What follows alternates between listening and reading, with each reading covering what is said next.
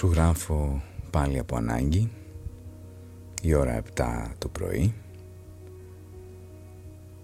Χάραμα νέας εβδομάδας. Απολυψούς με αγάπη. Γιατί το μόνο όρθιο πλάσμα στον κόσμο είσαι εσύ. Παραφράζοντας λίγο Σιδηρόπουλο. Ίσως να ξεκινήσω αυτό το επόμενο επεισόδιο στο stand-up therapy με το να ανατρέξω στο τι κουβεντιάσαμε εδώ παρέα ε, στις αναρτήσεις ε, στις ε, στους εξώστες των κοινωνικών δικτύων. Μου είχε έρθει ένα πρωινό την προηγούμενη Δευτέρα να μιλήσω για την δύναμη της ε,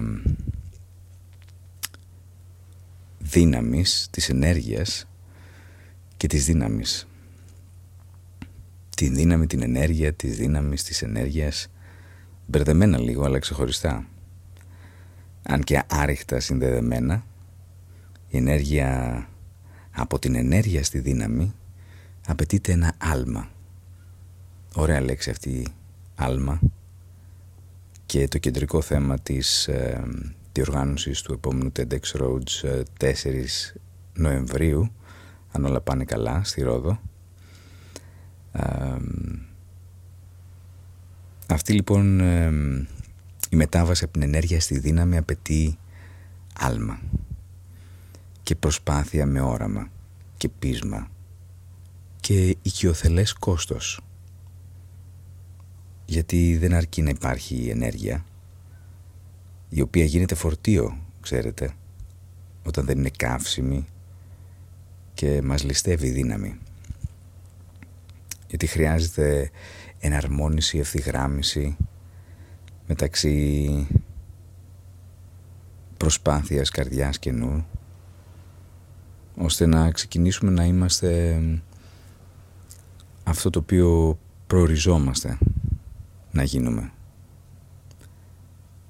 Και εδώ απαιτείται προσπάθεια, λίγο εκπαίδευση, λίγο ταπεινότητα ώστε να μεθοδεύσουμε και να πλοηγηθούμε σε αυτά τα οποία φέρνει η εβδομάδα. Μιλήσαμε αυτή τη εβδομάδα για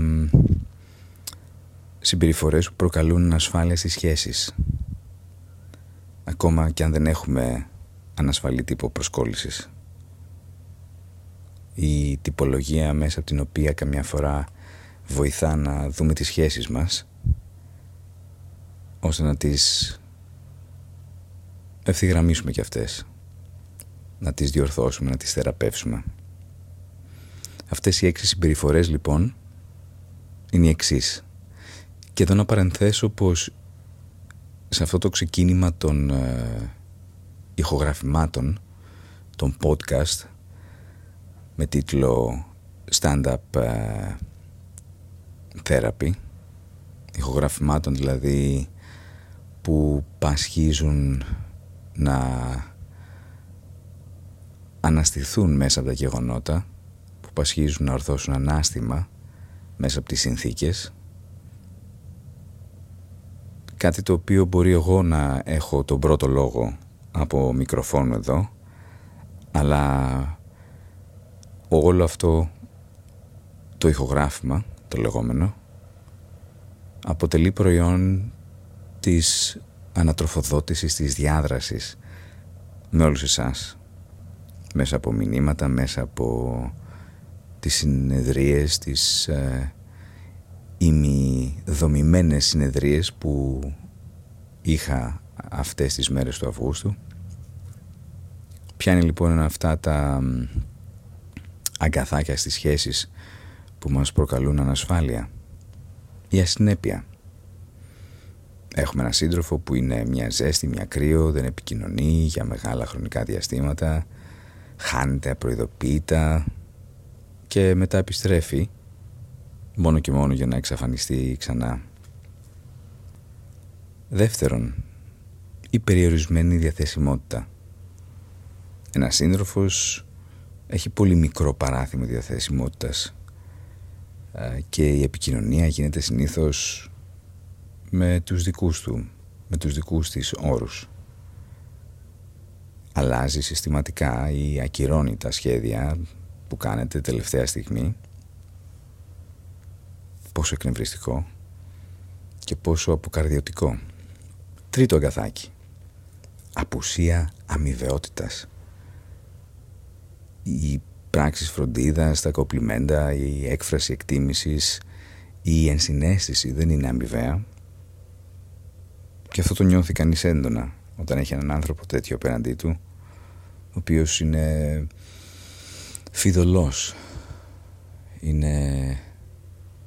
δεν τον διακρίνει γενεοδορία σε αυτή την προσφορά που του αντιστοιχεί στη σχέση.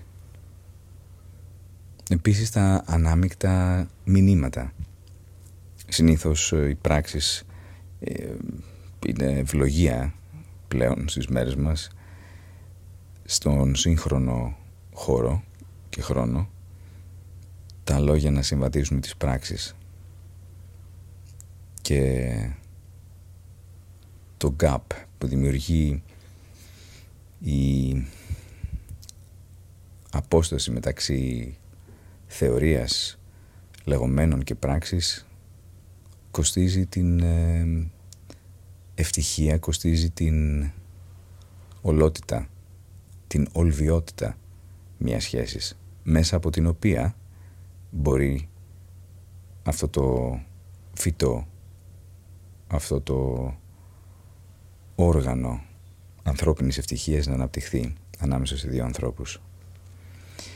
Η απουσία σαφήνειας. Κάποιος δεν είναι ξεκάθαρος σχετικά με την πορεία της σχέσης ή με τις προσδοκίες, της επιθυμίας που, οφείλουν δύο άνθρωποι να μοιράζονται για να προχωρούν σε κοινό δρόμο. Η δυσκολία στην επικοινωνία. Δεν υπάρχει ανοιχτή επικοινωνία. Δεν υπάρχει διάθεση για να γίνουν δύσκολες συζητήσεις ένα άλλο κριτήριο για το πόσο μπορεί να αντέξει μια σχέση, για το πόσο μπορεί να αναπτυχθεί. Κάποιος αλλάζει συζήτηση ή υπάρχει υπεκφυγή όταν προκύπτουν συγκεκριμένα θέματα. Γενικά οι σχέσεις μορφοποιούνται μέσα από τα φίλτρα της ευαλωτότητας και της ενσυναίσθησης όπως έχουμε πει αρκετές φορές. Πώς; Με το να αγκαλιάσουμε την αυθεντικότητα η ειλικρίνεια, η βάση των ιστοριών μας, η ακαιρεότητα είναι ο ακρογωνιαίος λίθος των σχέσεων και όταν παραπέει τα χρώματα ξεθοριάζουν. Πρέπει να αφήσουμε την αλήθεια να λάμψει σαν καθοδηγητικό αστέρι θρέφοντας τις τρυφερές ρίζες της εμπιστοσύνης. Να μάθουμε να καλλιεργούμε την παρουσία όπως ένας ηλίανθος γέρνει προς τον ήλιο για τροφή, οι σχέσεις ευδοκιμούν στο φως της σύνδεσης. Όταν ο χρόνος που μοιραζόμαστε είναι λίγος, η οικειότητα φθήνει. Και οφείλουμε να θέλουμε, να μπορούμε να θέλουμε να δοκιμαζόμαστε στην απόλαυση της απουσίας, στην ολική απόλαυση της απουσίας του ενός στον άλλον θρέφοντας αυτούς τους ευαίσθητους μίσχους ενός δεσμού. Η εναρμόνιση του παρεδώσε.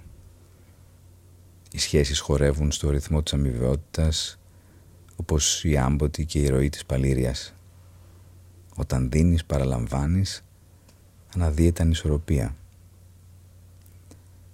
Αυτό το κύμα της αμοιβαίας προσφοράς όπου οι δύο καρδιές ακούγονται και εκτιμώνται, είναι αναγκαίο. Όταν τα αμυκτά μηνύματα παίζουν διχόνοια σε μια σύγχρονη επικοινωνία, τότε επικρατεί σύγχυση. Προσπάθησε να ξεκινήσεις και να προσκαλέσεις τον άλλον σε μια ανοιχτή συνομιλία, συνθέτοντας μελωδίες κοινής κατανόησης.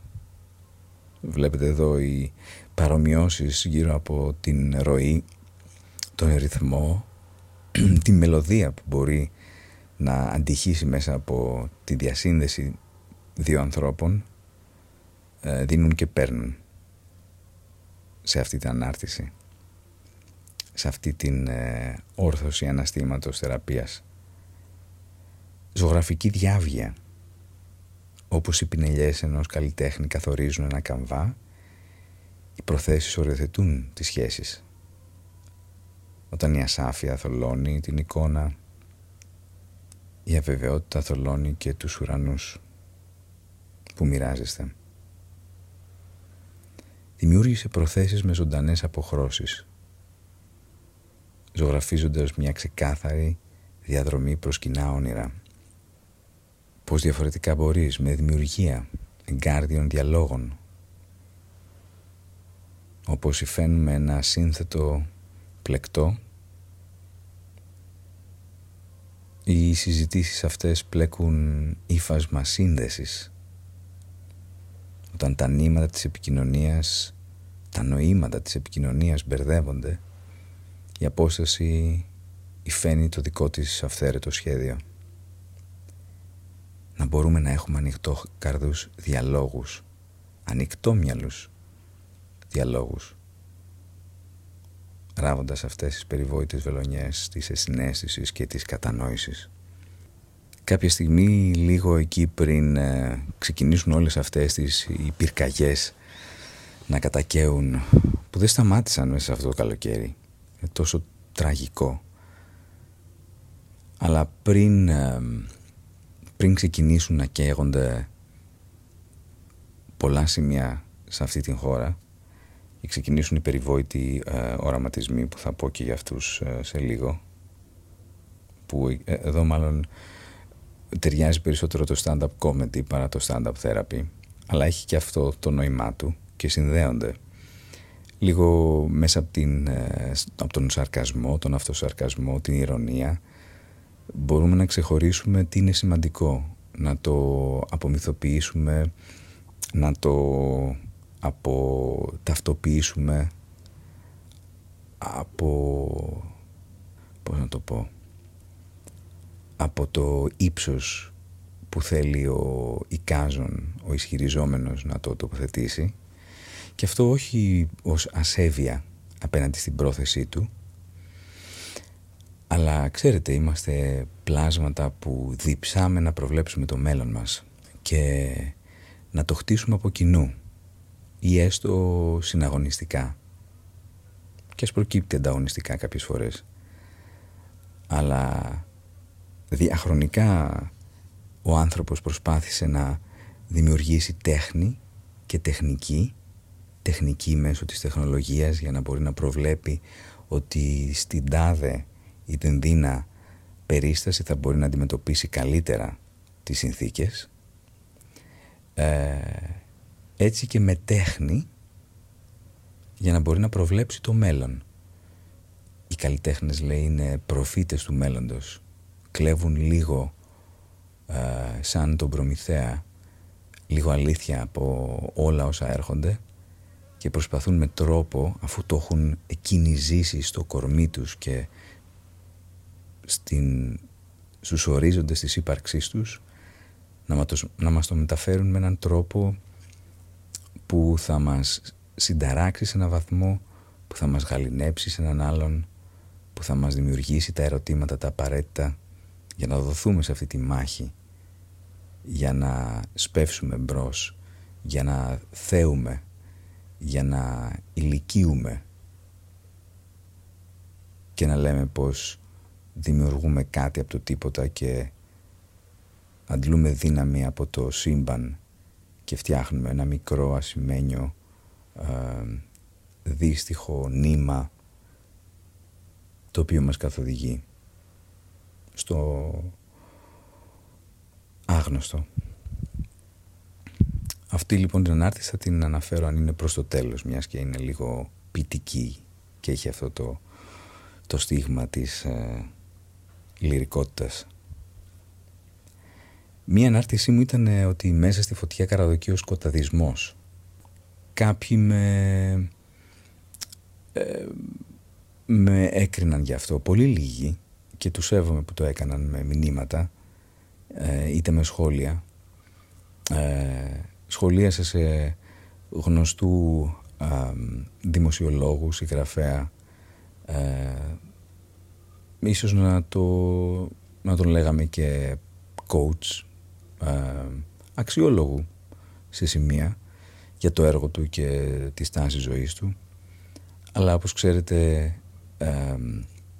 υπάρχει ένα γνωσιακό ατόπιμα μια πλάνη λογικής η οποία λέει «Α, αυτός, οποιοδήποτε, ε, και εγώ μαζί, όλοι μας, όταν βρισκόμαστε στο μικροσκόπιο, εστιάζουμε σε μια προσωπικότητα, λέμε αυτός είναι καλός σε αυτό και εκείνο και το παράλληλο, δεκτών, αλλά το, η παρανόηση, η, το ατόπιμα, η πλάνη είναι όταν επειδή τα εννέα του είναι σωστά, ε, τότε μαζί με τα εννέα που δεχόμαστε και αποδεχόμαστε θα δεχθούμε και το δέκατο. Ναι, αλλά αυτό το δέκατο μπορεί να είναι καταλήτης για το πόσο τα υπόλοιπα εννέα ισχύουν και έχουν επίδραση και σημαίνουν σημάδι για εμάς να συμπεριλάβουμε στον δικό μας αγώνα, στον δικό μας προσανατολισμό. Και δυστυχώς ή ευτυχώς κάθε τι το οποίο είναι μια πρόταση για εμάς ώστε να ορίσουμε τον δικό μας βίο θα πρέπει να κοσκινίζεται με τον ίδιο τρόπο που κοσκινήσαμε και τα υπόλοιπα εννιά. Τι έλεγα λοιπόν μέσα από αυτή την ανάρτηση; Ποια ήταν η ένστασή μου απέναντι σε μια καθόλου αγαθή άσκηση οραματισμού, διαλογισμού και ενεργοποίησης μιας παραφυσικής ενέργεια ε, του να συναντηθούμε και να προσπαθήσουμε με τη δύναμη του νου να αλλάξουμε κάτι. Και ο κίνδυνος είναι ουσιαστικά να δημιουργήσουμε ε, συνθήκες αποδοχής ε, ή ότι α, κάναμε μια προσευχή αλλά δεν θα κουνήσουμε το χέρι μας. Δεν θα πάρουμε τα πόδια μας και να κινηθούμε προς το σωστό δρόμο. Ε, και ίσως αυτό να είναι η μικρή προσφορά των ολίγων χρημάτων που αφήνουμε σε ένα παγκάρι στην εκκλησία ή δίνουμε ε, ελεημοσύνη έξω από την πόρτα μιας εκκλησίας ε, σε άνθρωπο που ε, εκτείνει την, ε, την χείρα του για να τον βοηθήσουμε και αυτό για μας να αρκεί στην ε, κλίμακα του πόσο καλός άνθρωπος είσαι και να πληρώνει με αυτόν τον τρόπο των 2-5 ευρώ, μισού ευρώ την υποχρέωσή μας να είμαστε άνθρωποι για τον συνάνθρωπο και να μπορούμε να βελτιώνουμε αυτή την κοινωνία υπεύθυνα και όσο το, όσο το δυνατόν συνειδητά. Ο Ιωάννης Βαρβάκης, ένας από τους μεγαλύτερους α, ευεργέτες του γένους μας και ίσως ο, ο άνθρωπος που έχτισε περισσότερα σχολεία με τα χρήματα που είχε συγκεντρώσει στο εξωτερικό παρά οποιοδήποτε άλλος για τα χρόνια που έζησε και ευεργέτησε δεν ε, ελεημονούσε ανθρώπους που βρίσκονταν έξω από εκκλησίες. Κάτι το οποίο είναι ξέρετε διαχρονικό γύρω από τους ναούς λατρείας του Θείου διαχρονικά και διαπολιτισμικά. Υπήρχαν άνθρωποι που με περιορισμένες δυνατότητες που βρίσκονταν εκεί για να ελεημονηθούν από τους α, πιστούς. Δεν λοιπόν αρκούνταν στο να δίνει κάποια χρήματα σε αυτούς τους έχοντες ένδια έξω από εκκλησίες, ο Βαρβάκης και πήγαινε μαζί σπίτι τους αν επέλεγε κάποιον για να τον βοηθήσει ώστε κατά τα γραπτά του και μαρτυρίες ώστε να βρει την ρίζα της ένδυάς του, της φτώχειας του.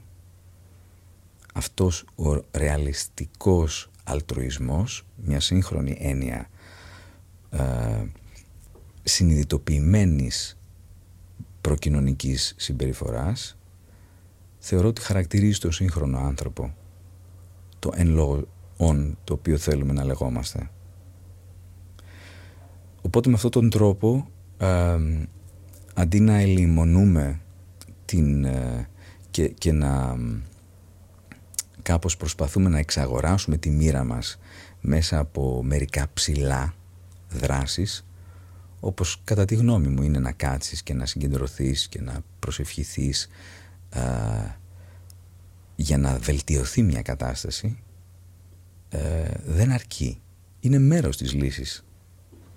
Το να κάνεις προσευχές για να βελτιωθεί η ζωή σου σίγουρα και επιστημονικά μάλιστα πριν πάμε στο παραφυσικό, στο μεταβατικό βοηθάει στο να εστιάσεις, στο να χαλαρώσεις στο να αφήσεις το μέσα σου να, να συνενωθεί με το, με το όλον και εκεί σίγουρα προκύπτουν οι δυνάμεις, η, το σθένος για να ενεργήσεις και έξω από σένα. Αλλά το να περιορίζουμε ενώ μάλιστα μένονται οι φωτιές, ενώ υπάρχει αυτή η κρίση, ενώ το παράθυρο αυτής της αγωνίας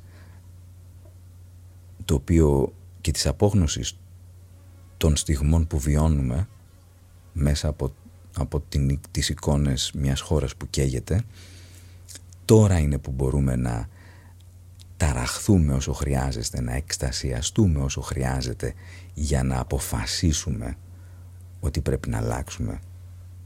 Πώς πρέπει να αλλάξουμε, να συντονιστούμε μεταξύ μας, να μαζεύουμε τα σκουπίδια, να, να αποψηλώνουμε τους χώρους οι οποίοι είναι μεταλαμπαδευτές ε, κολάσεως μεταξύ πύρινων μετόπων. Ε, την καλλιέργεια συνείδησης συλλογικής και ατομικής να μην καίμε κάτι όταν καίγεται το σύμπαν και, και οι συνθήκες είναι τόσο ξηρές και οι άνεμοι τόσο δυνατοί όπου μια ψή σπίθα μπορεί να κάψει ένα ολόκληρο δάσος. Δεν μιλάω για τους ε, με δόλο, για τους όσους με δόλο ξεκίνησαν ε, φωτιές. Αυτούς θεωρώ ασθενείς, παράφρονες, ε, κάποιες στιγμές ίσως μέσα στην ε, μέσα στην, στον θυμό μου μπορεί να ευχόμουν να καίγονταν παραδειγματικά και εκείνοι δεμένοι πάνω σε ένα πεύκο ε, μέσα σε αυτά τα δάση. Αυτό όμως δεν θα ήταν τόσο λύση στο πόσο θα μπορούσαμε στο μέλλον να περιορίσουμε αυτές τις φωτιές.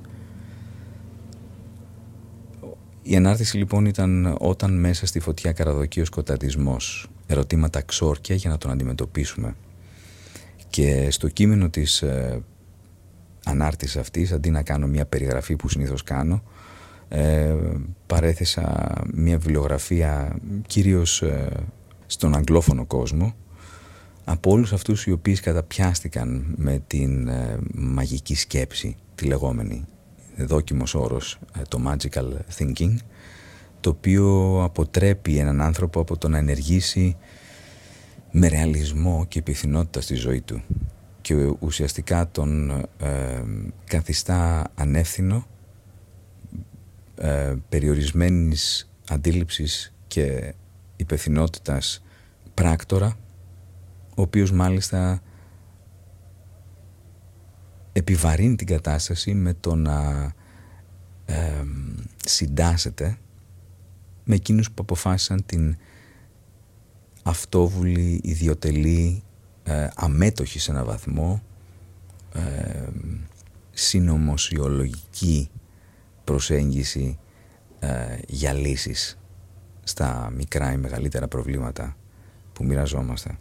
Περιγράφω λοιπόν ότι η ψυχοκοινωνική κίνδυνη από την πρόθεση της μαγικής σκέψης και την ενθάρρυνση μεταφυσικών ενεργειών που συχνά καταλήγουν σε αδράνεια τείνουν να έχουν βαθιές επιπτώσεις για άτομα και την κοινωνία στο σύνολό της.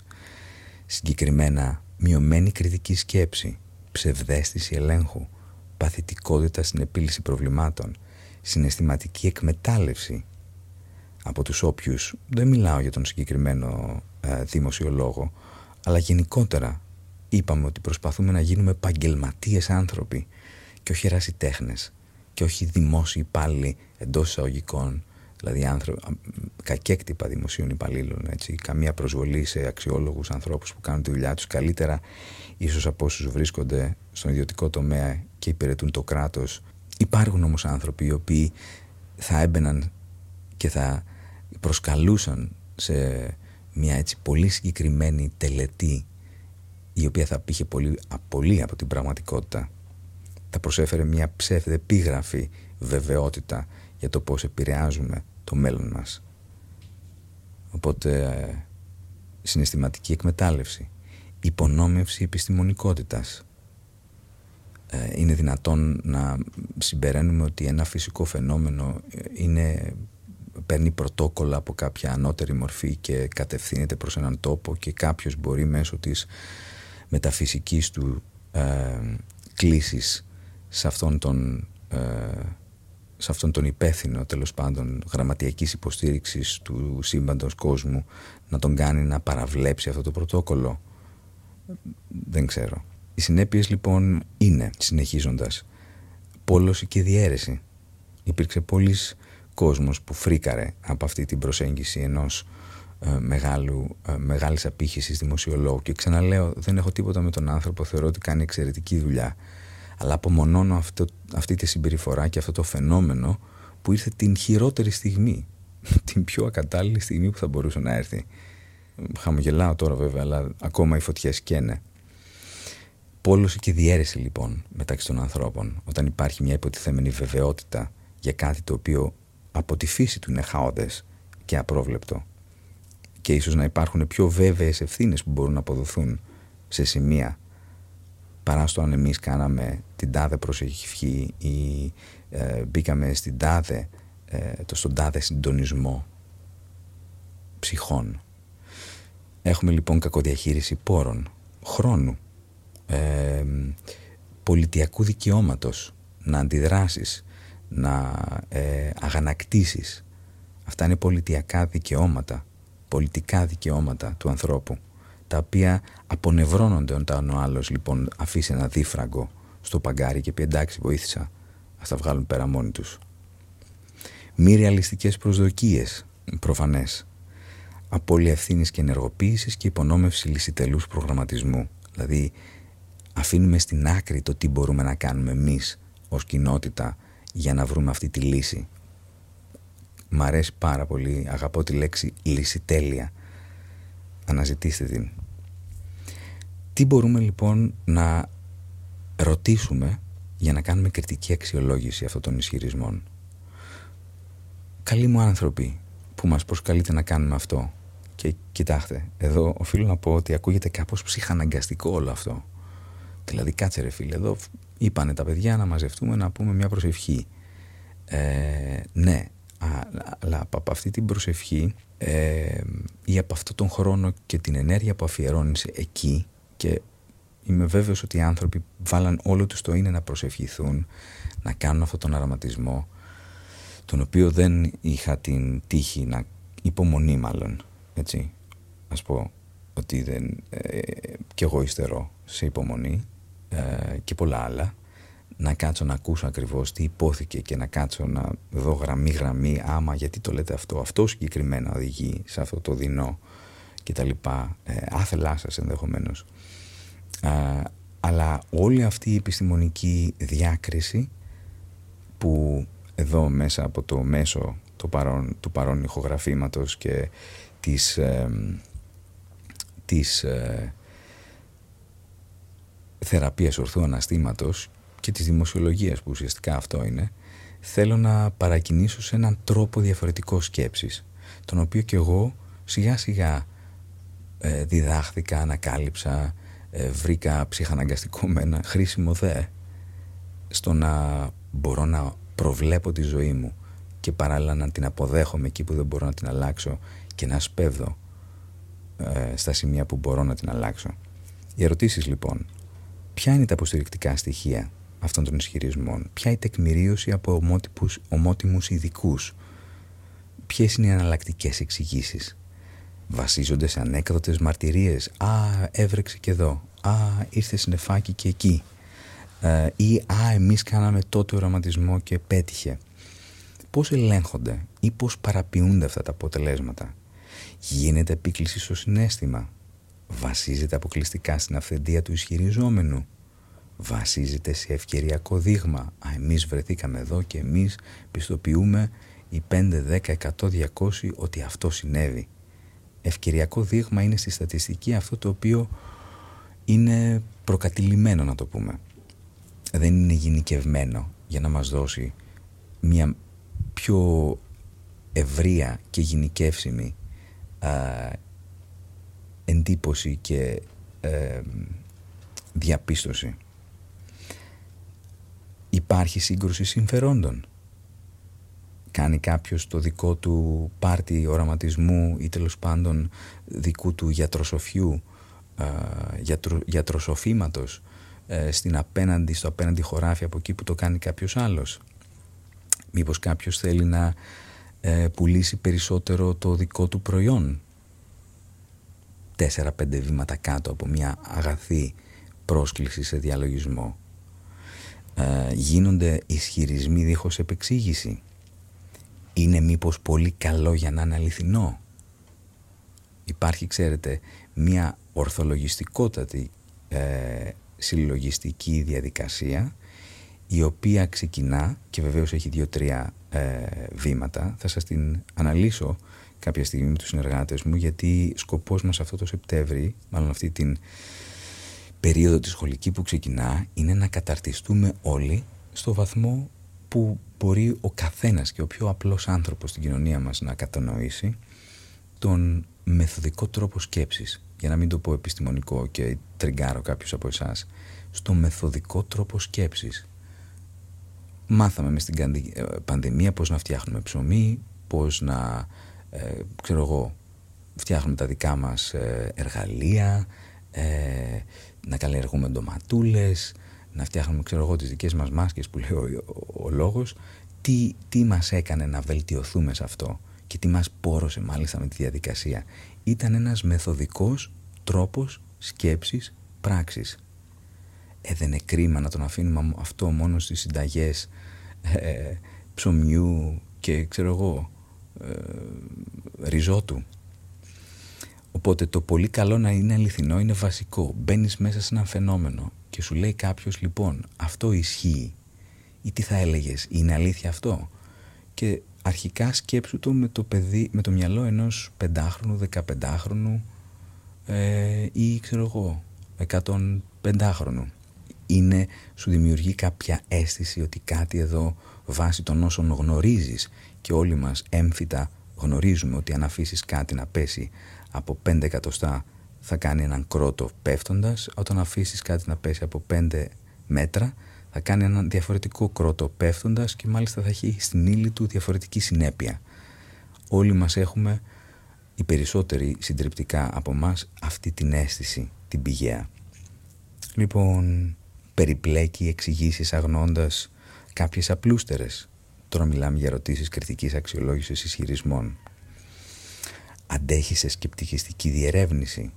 Δηλαδή ποιο είναι το αντίστροφο; Μήπως όντως αυτά τα φαινόμενα ήταν προγραμματισμένο να συμβούν; Υπάρχουν πέρα από το μετέο ξέρω εγώ ή την Σούζη την, ε, ξέρω εγώ τη μετεωρολόγο την καλή κυρία εκεί πέρα στο Sky και εγώ δεν ξέρω ποιους άλλους ε, μετεωρολόγους υπάρχει, υπάρχουν κάποια συστήματα ίσως να πρέπει να μιλάτε αγγλικά για να τα ε, να πλοηγηθείτε τα οποία σου δίνουν μια πολύ μεγάλη μεγαλύτερης ε, προβλεψιμότητας πρόγνωση καιρού.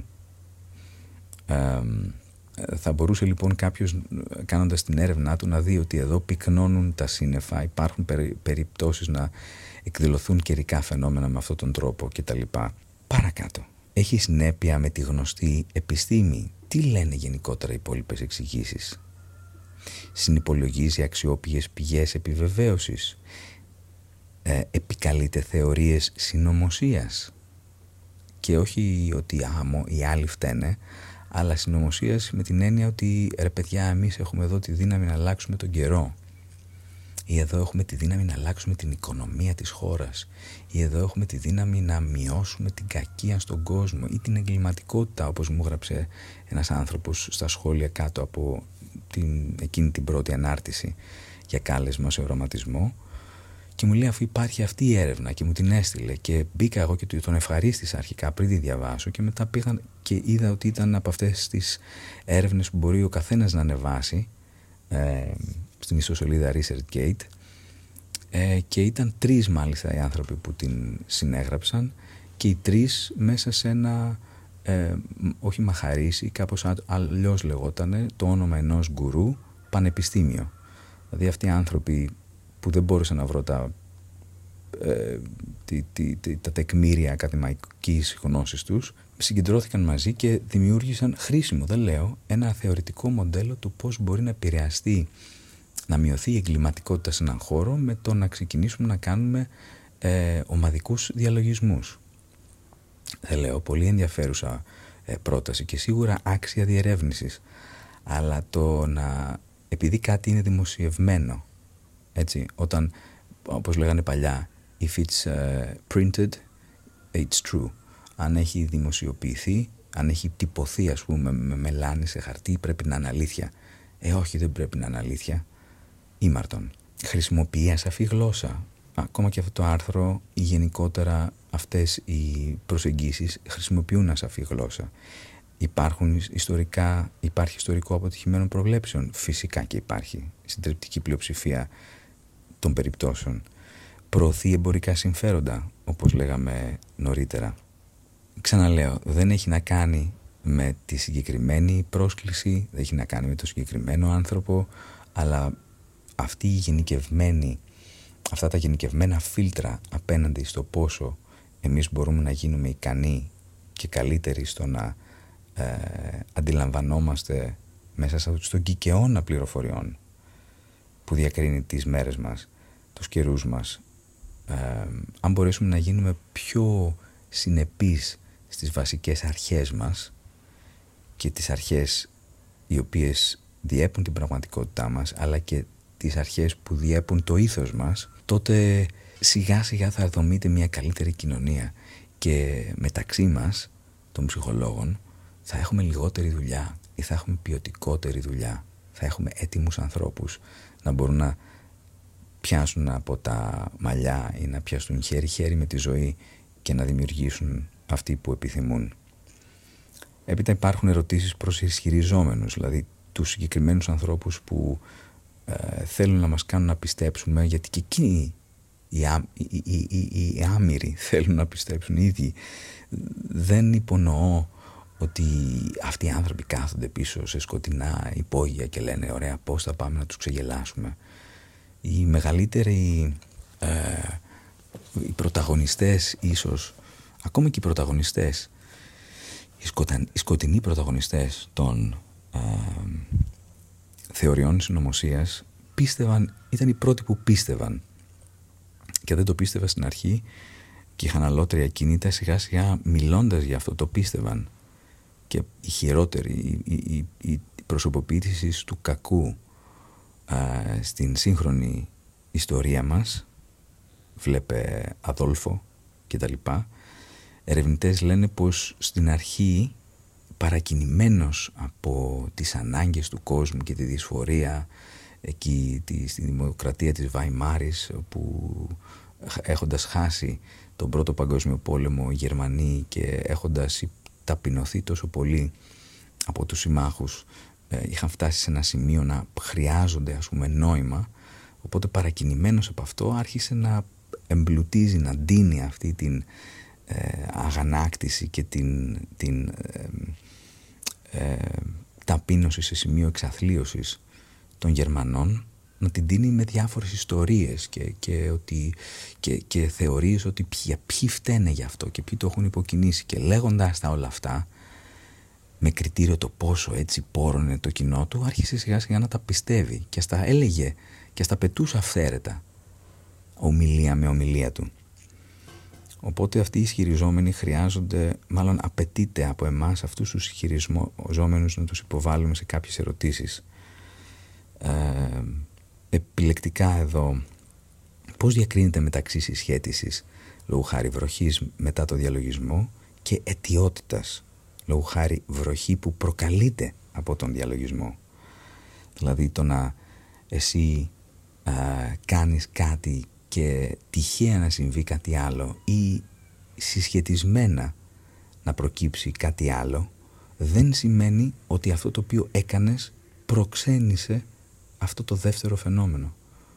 Μεγάλη πλάνη του μυαλού μας και πολύ, πολύ δυσφορία γεννά στον ανθρώπινο ψυχισμό να θεωρείς ότι «Α, εγώ έκανα εκείνο και κοίτα να δεις μετά τι μου είπε, τι έπαθε αυτός ο άνθρωπος, πω πω εγώ, θα, εγώ είμαι υπεύθυνος γι' αυτό, πω πω θα πρέπει τώρα να λιώσω στον ψυχαναγκασμό για να αφαιθούν οι αμαρτίες μου, η αμαρτία μου το να συσχετήσω, το να, το να γίνω η αιτία να συμβεί αυτό. Άλλη ερώτηση. Ε, πώς αντιμετωπίζετε τις ανησυχίες τις βάσιμες ανησυχίες όπως και η δική μας εδώ ότι η απόδοση φυσικών γεγονότων σε μεταφυσικές ενέργειες μπορεί να οδηγήσει σε εφησυχασμό και να αποθαρρύνει την προληπτική επίλυση προβλημάτων. Μπορείτε να εξηγήσετε πώς η προσέγγιση σας ευθυγραμμίζεται με τις αρχές της κριτικής σκέψης και τα εμπειρικά στοιχεία που υποστηρίζουν πολλοί επιστημονικοί στοχαστές; Είστε ανοιχτοί να υποβάλλετε τους ισχυρισμού σας σε αυστηρό επιστημονικό έλεγχο και αξιολόγηση από ομότιμους ειδικούς σε σχετικούς τομείς. Εντάξει, ψηλά γράμματα και πολύ τώρα μεγαλεπίβολες ερωτήσεις και απαιτήσεις που μπορεί να έχουμε, αλλά ξεφεύγοντας από αυτή την περίπτωση εδώ που ε, διασταυρώσαμε ξύφη κάτω από αναρτήσεις και προσκλήσεις, ε, φανταστείτε κάποιος να ε, σηκώνεται και να λέει ψηφίστε με γιατί εγώ θα κάνω αυτό, αυτό και εκείνο γιατί ε, ε, αυτοί και εκείνοι φταίνε και πρέπει να τους ξεκληρίσουμε για να βρούμε τη λύση. Αυτούς τους ανθρώπους πρέπει να, να ρωτήσουμε είστε ανοιχτοί να υποβάλλετε τους ισχυρισμού σας σε αυστηρότερο κριτικό έλεγχο; Τέλος, ποια καθοδήγηση θα προσφέρατε σε άτομα που μπορεί να πιστεύουν ότι οι μεταφυσικές ενέργειες από μόνες τους μπορούν να λύσουν περίπλοκες προκλήσεις πέρα από τον καιρό, όπως ασθένειες, ατυχήματα, κτλ. Αυτή θεωρώ ότι είναι μια ερώτηση που φτάνει κόκαλο. Δηλαδή, καλέ μου άνθρωπε, εσύ που με παρακινείς σε αυτό, θεωρείς ότι υπάρχει μια μεταφυσική ενέργεια που από μόνη της μπορεί να βελτιώσει την υγεία του άνδρα μου, του παιδιού μου, που έχει καρκίνο από τα πέντε του, ε, της ε, δικής μου τέλος πάντων ε, αδυναμίας να βρω σύντροφο, μπορώ να κάνω κάποια μάγια, μπορώ να κάνω να πάω να βρω κάποιον να μου πει τη μοίρα μου και τι είναι αυτό το λάθος που πήγε σε προηγούμενη ζωή κτλ. κτλ, κτλ. Σημαντικές ερωτήσεις οι οποίες σε έναν βαθμό χαλούν την ατμόσφαιρα εδώ και σε 46 λεπτά αυτά το οποίο είναι ένα πείραμα για το πώς αυτά τα 46 λεπτά μπορούν να γίνουν υλικό podcast στην Ελλάδα με κάποιο βαθμό δημοφιλίας. Ε, στο εξωτερικό τα πιο δημοφιλή podcast είναι αυτά τα οποία διαρκούν άνω των δύο ώρων. Ε, βέβαια εδώ είμαστε Ελλάδα και καλώς είμαστε Ελλάδα και καλώς μιλάμε ελληνικά. Οπότε είναι και αυτό ένα πείραμα, κοιτώντας τώρα την ώρα που έχουμε φτάσει.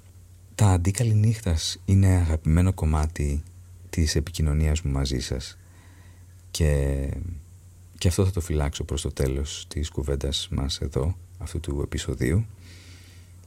Αλλά ξέρετε είναι πολύ ενδιαφέρον αυτό το φαινόμενο. Δηλαδή το να λες μια ευχή το να κάνεις έναν οραματισμό ίσως. Το να λες μια προσευχή πριν πέσεις για ύπνο η οποία δημιουργεί κάτι ανάμεσα στην αποδοχή και στην πίστη ότι το αύριο θα έρθει γενναιόδωρο για να κάνεις για να κάνω, για να κάνουμε αυτά τα οποία πρέπει να γίνουν ώστε το μεθαύριο να είναι καλύτερο. Ένα πολύ σημαντικό βίντεο αυτής της εβδομάδας, ανάρτηση, ήταν ε, το βίντεο για το κλάμα. Ε, το πώς σταματάς το κλάμα. Και κλάμα έχουμε, σε κλάμα έχουμε επενδύσει όλοι σε διάφορες ηλικίες και περιόδους ασχέτως ε, οριμότητας, ενηλικίωσης, ε, ισχύως. Ε, στο συγκεκριμένο εδώ έκανα ένα πολύ αυθόρμητο βίντεο μετά από μια κουβέντα με μια νεαρή κοπέλα και πώς μετά το θέμα ήταν πώς μετά από ερωτική άλλη προσωπική απογοήτευση περιορίζεις το κλάμα ώστε να μην γίνεται αυτοκαταστροφικό και να ανατρέφει ε, αντανακλαστικά και ψυχοσωματικά ε, να μην ανατρέχει μάλλον ε, σε πρώιμα τραύματα ε, τα οποία αποτελούν αρχέτυπα διασύνδεσης πως να μην αυτό το κλάμα γίνεται μηχανισμός αντανακλαστικότητας και της λειτουργικής αντιμετώπισης ενός γεγονότος, μιας κατάστασης που καλώς να την αντιληφθούμε για αυτή που είναι.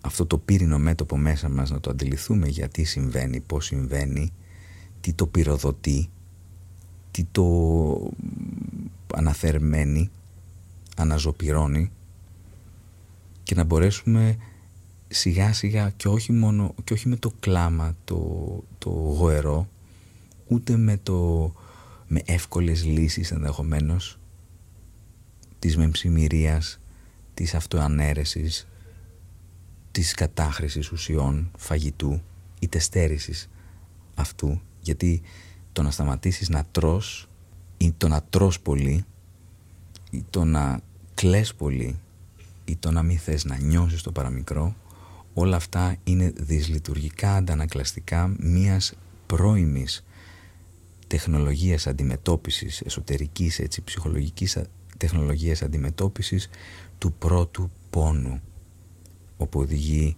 όπου, από όπου πηγάζει ο πρώτος φόβος του ανθρώπου. Δηλαδή να μην αγαπηθεί να μην γίνει ορατός και ακουστός να μην αναγνωριστεί ως ισότιμος, άξιος αγάπης.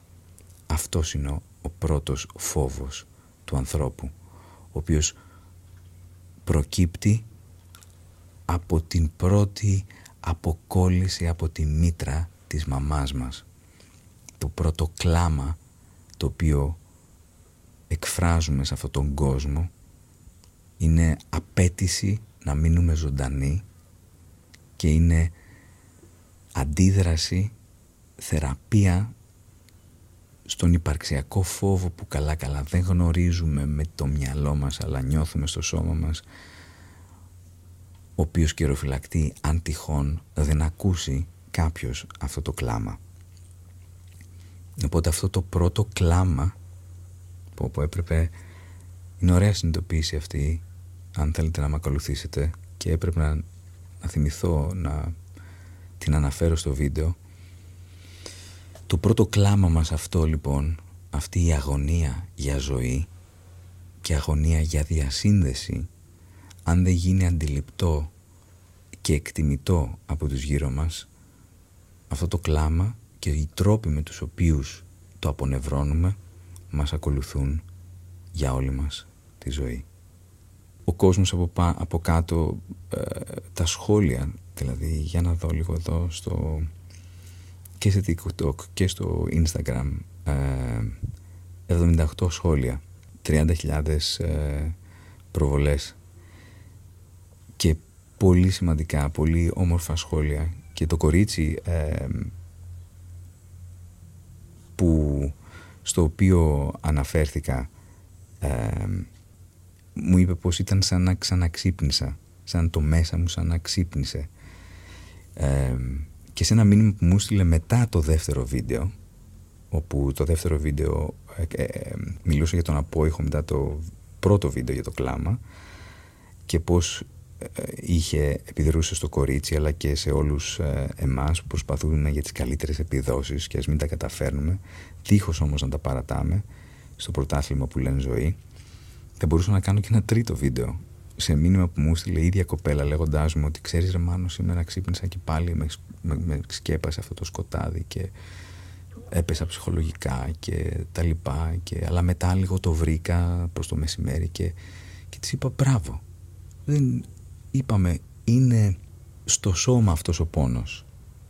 Δεν είναι κάτι το οποίο εύκολα ε, μπορούμε να ε, απομακρύνουμε συγκεκριμένα της είπα φυσικά και σε έπιασε το ψυχοπλάκωμα γιατί είναι στο σώμα και στο σώμα δεν σε ρωτά όπως και όταν έχεις κρύωμα.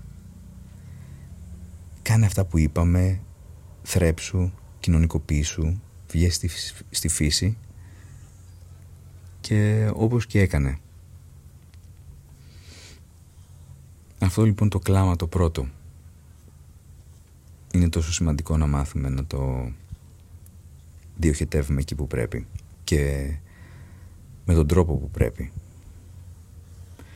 Έκανα αναφορές στις φιλίες σε μια άλλη ανάρτηση. Τα τέσσερα λάθη που κάνουμε στις φιλίες, να πιστεύουμε ότι πρέπει να είναι εύκολες, να προσπαθούμε να διορθώσουμε τους φίλους μας, να πιστεύουμε ότι όλες οι φιλίες είναι ίδιες ή να πιστεύουμε ότι κρατούν για πάντα. Υπάρχουν αποχρώσεις στις φιλίες, κάθε μία διαφορετική και βασίζονται σε αμοιβαίο σεβασμό και ενσυναίσθηση αν είναι να διαρκέσουν και να έχουν να αξίζουν το αλάτι τους που λένε. Αλλά πρέπει να αντιληφθούμε ότι η μορφιά τους είναι το ότι δεν είναι μόνο στην ύπαρξή τους η ομορφιά αλλά και στην προθυμία μας να τις αποδεχθούμε και τις αναθρέψουμε ε, με την αποδοχή ότι είναι περίπλοκες και μοναδικές. Και ότι όπως όλα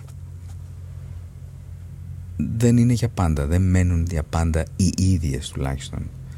Ενδεχομένως να επιστρέφουν αλλά δεν μένουν για πάντα οι ίδιες.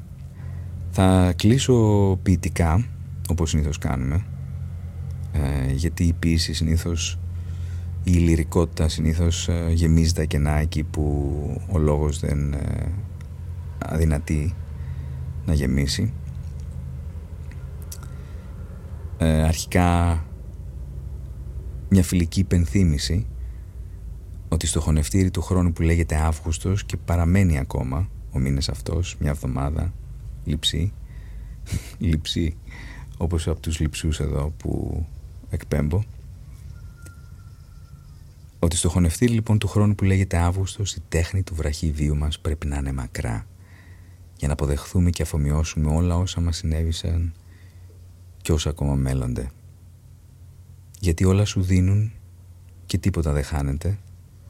Φτάνει να σταθείς να δεις, να ακούσεις την αρμονία της παύσης του ολόγιου μου αυτού μήνα στις αισθήσεις σου.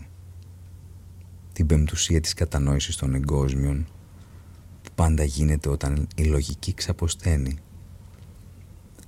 Να χαρείς και να κλάψεις τον Αύγουστο όσο απομένει αλλιώς δεν έχεις ζήσει. Ιδάλλως το αιώνιο καλοκαίρι που φωλιάζει μέσα σου θα στερηθεί οξυγόνου και θα σβήσει. Αυτό το υπόλοιπο Αυγούστου λοιπόν και ας μια στιγμή να απομένει και ας μια πανσέλινος να απομένει κάνε δικό σου χρέος να γεμίσεις στιγμή με τη στιγμή το φεγγάρι που θα φέγγει την τελευταία μέρα του.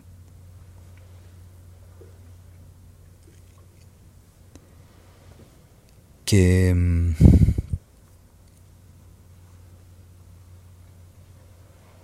θα κλείσουμε ένα διαλογισμό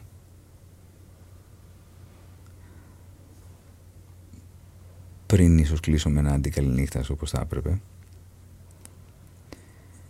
έναν διαλογισμό ο οποίος ενεργοποιεί την ψυχή μας όπως θα έλεγε ένας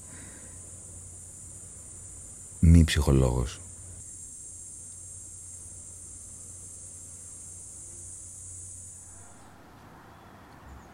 Και μιας και εκείνη η παρέα της Τζικιών παρεμβλήθηκαν στο ηχητικό και η αλήθεια το κατέστησαν άχρηστο μυστήριες αυτές οι δονήσεις των τσιτσικιών.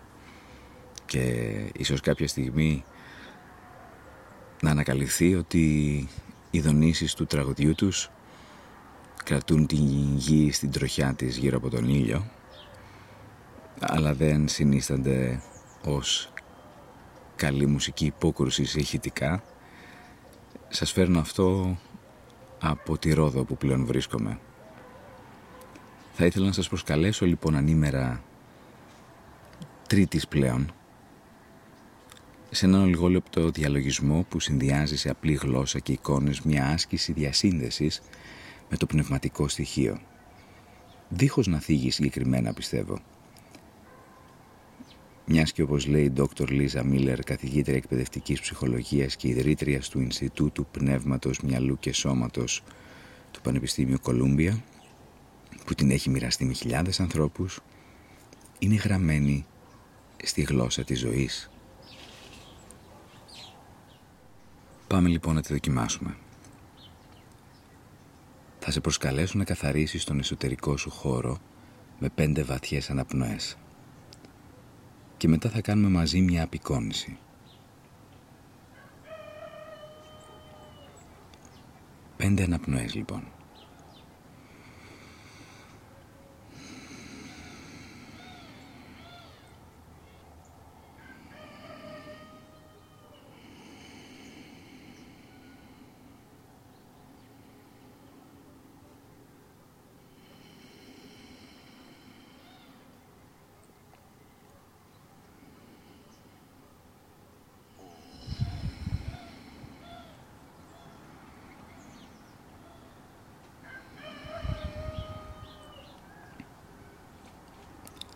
Τώρα σε προσκαλώ να στήσεις με τα μάτια της ψυχής σου ένα τραπέζι μπροστά σου.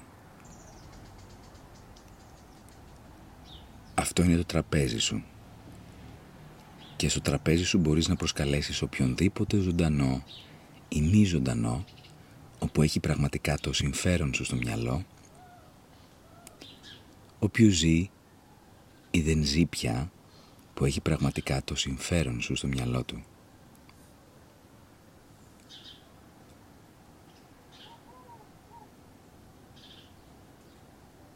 Όταν μαζευτούν όλοι γύρω σου καθημερινοί, όταν μαζευτούν όλοι γύρω σου καθήμενοι στο τραπέζι, γύρισε, κοίταξέ τους και ρώτησέ τους αν σε αγαπούν.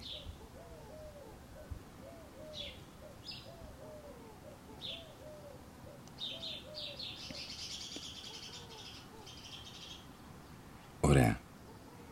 Τώρα μπορείς να προσκαλέσεις τον ανώτερο αυτό σου, τον αληθινό, αιώνιο, ανώτερο αυτό σου. Το κομμάτι σου που είναι πολύ περισσότερο από οτιδήποτε έχεις κάνει ή δεν έχεις κάνει. Οτιδήποτε έχεις ή δεν έχεις. Ο αληθινός, ανώτερος αυτό σου. Και να τον ρωτήσεις αν σε αγαπά.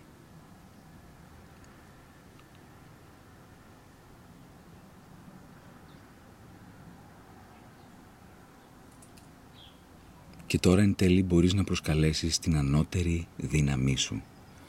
Όποια λέξη έννοια και αν είναι αυτή. Παναγιά, Θεός, Άγιος Φανούριος, κάποιος Άγιος, φύση, σύμπαν κόσμο. Εσύ γνωρίζεις ποιον θα προσκαλέσεις. Και όταν νιώσεις την παρουσία αυτής της ανώτερης δύναμης, Ρώτησέ την αν σε αγαπά.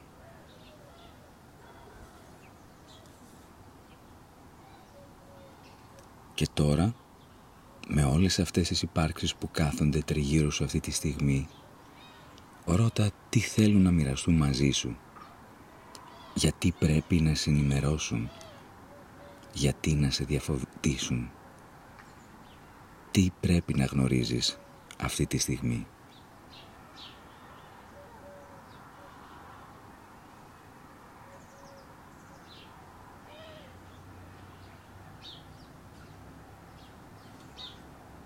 Και όταν είσαι έτοιμη, έτοιμος, σε προσκαλώ πίσω στο εδώ και τώρα.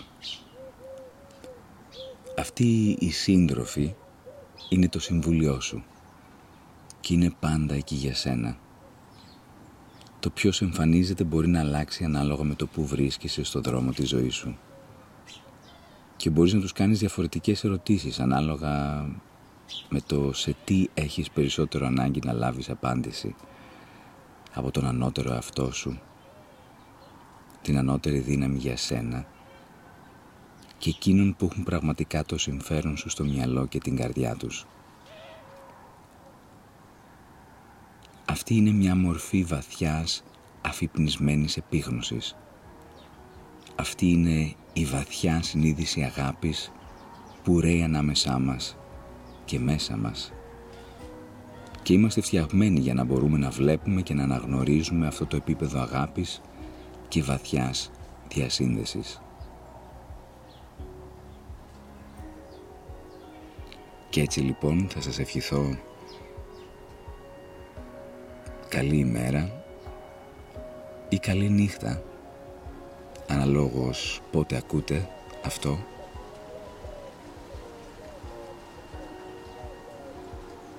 και να σας διαβεβαιώσω πως και το ένα και το άλλο θεραπεύουν.